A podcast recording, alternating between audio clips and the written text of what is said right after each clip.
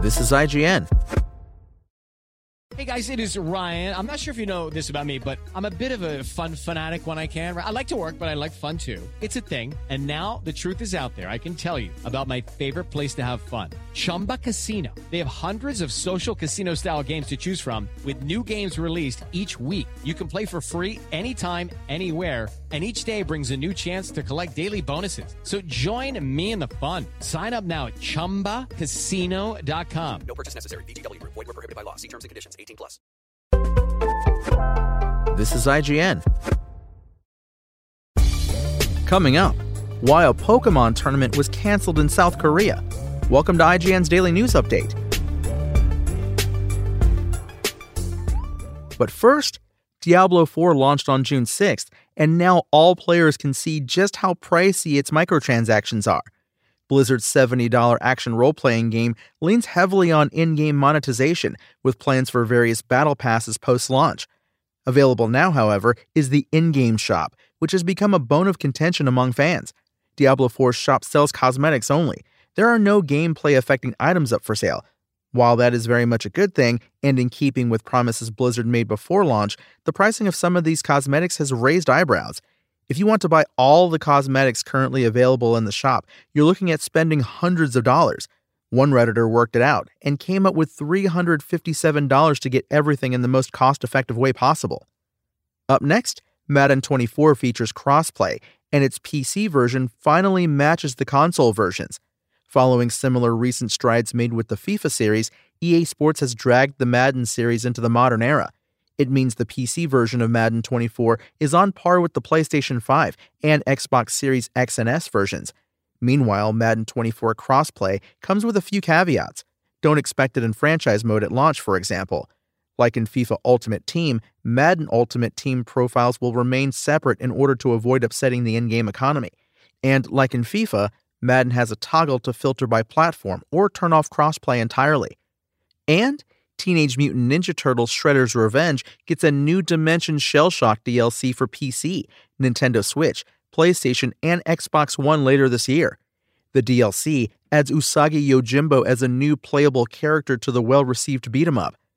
The Rabbit Samurai is the star of the self titled comic book series and has popped up in the various Turtles animated series. There's also a new game mode, fresh original music, and alternative color schemes for playable fighters. Teenage Mutant Ninja Turtles Shredder's Revenge was a critical and commercial hit with over 1 million copies sold.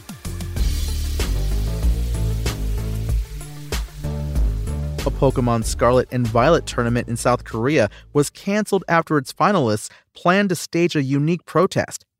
All four players had agreed to field teams made up entirely of Pokemon that only know Metronome, a unique and unpredictable move that fires off a completely random move when used.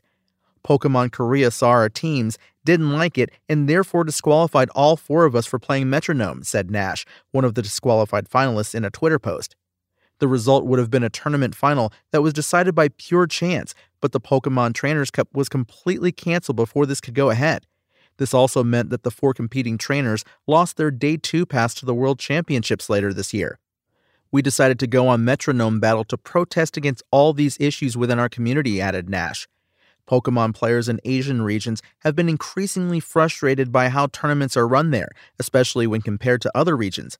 No IRL events, constant problems in tour system, disregarding younger divisions, absurd compensations for the problems they caused, Nash said.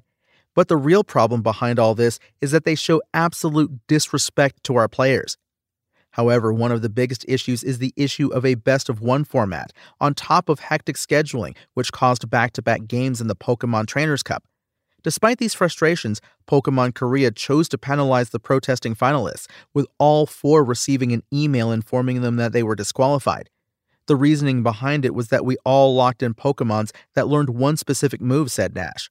According to Pokemon Korea, this falls into prohibited acts. Although the final didn't go ahead, all four players certainly got their message across, with players from other regions coming out to support them. That's your IGN Daily News. My name is Tony Jackson, and if you want more news on your favorite games and entertainment topics, make sure to visit us at IGN.com. You can also download our free app on your phone or console and subscribe to our weekly podcast through the podcast service of your choice.